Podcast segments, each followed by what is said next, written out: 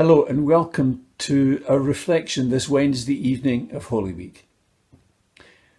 Today we're looking at the story of Judas and how he betrayed Jesus. One of the more unsavoury stories in Holy Week. Um, our readings are from John 21 and Psalm 70. Psalm 70 gives us a bit of an insight into how desperate David must have felt, and maybe just a glimpse of how Jesus was feeling that week. I wonder if you've ever done something you regret and you wish you could put the clock back. I think Judas may have felt like that after he'd betrayed Jesus.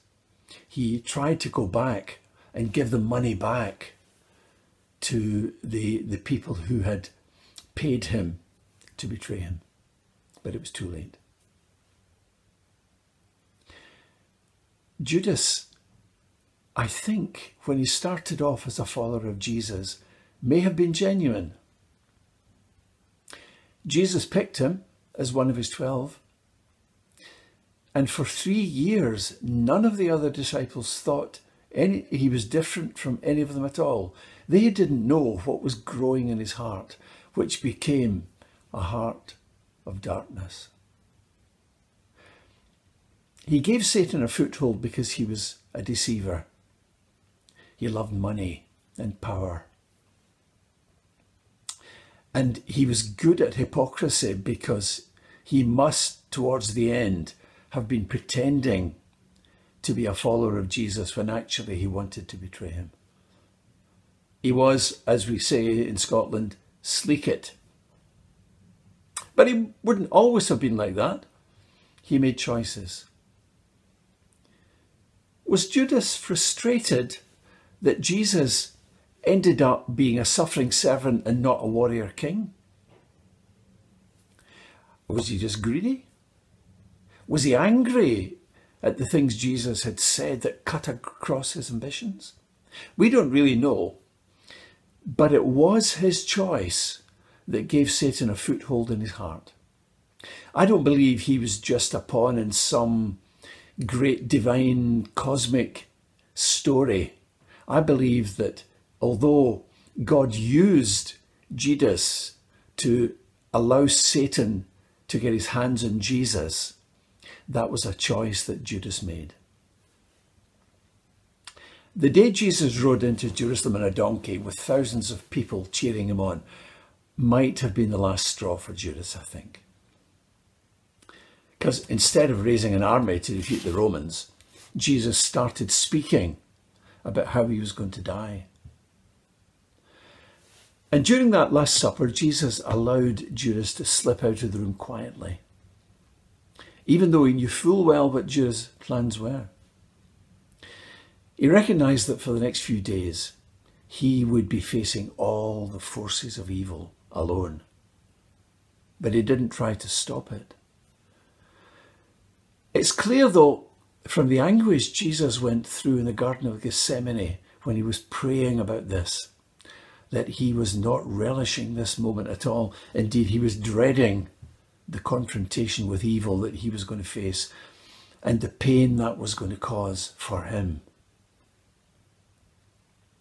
So, why didn't Jesus stop all this at the last minute? Well, when he spoke to Nicodemus in John chapter 3, he said something that I know I learned in Sunday school and that many of you will know by heart, John 3:16. It says, Jesus says, "For God so loved the world." That was the world of people, not just the physical world that we live in that he gave his one and only Son, that whoever believes in him shall not perish, but have eternal life. And whoever wrote the book to Hebrews, who were scattered around the Roman Empire, said this Jesus, for the joy that was set before him, endured the cross, scorning the shame Jesus chose to allow his arrest, and he was even prepared to heal the, the soldier who had his ear cut off, remember? he even st- stretched out and healed that uh, as an act of grace and mercy to someone who'd come to arrest him. So it was love that made Jesus so determined to endure the cross. As he walked down the Mount of Olives that same day when the crowds were cheering, Jesus wept toward Jerusalem. Jerusalem represented the whole nation of Israel because they had rejected him.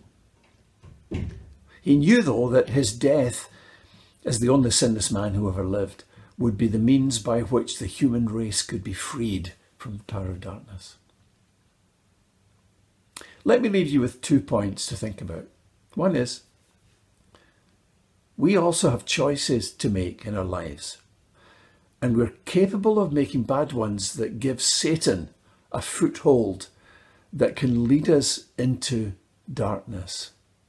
And if that's where you are, there is a way back. You don't have to be like Judas. Second thing is, be encouraged. Jesus' love stretches across 2,000 years to you and me today. All the disciples deserted him when things got tough. Yet Jesus didn't hold it against them. He still loved them. And after his resurrection, he made a point of finding them to tell them that.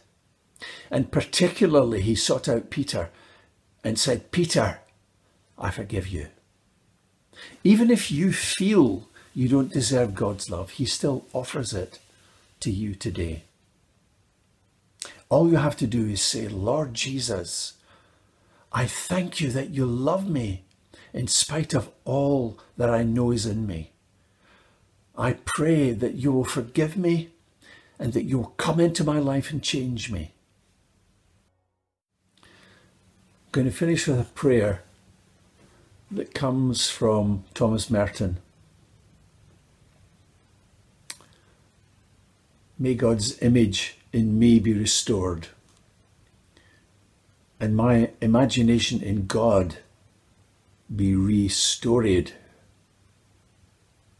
May the gravity of material things be lightened and the relativity of time slow down.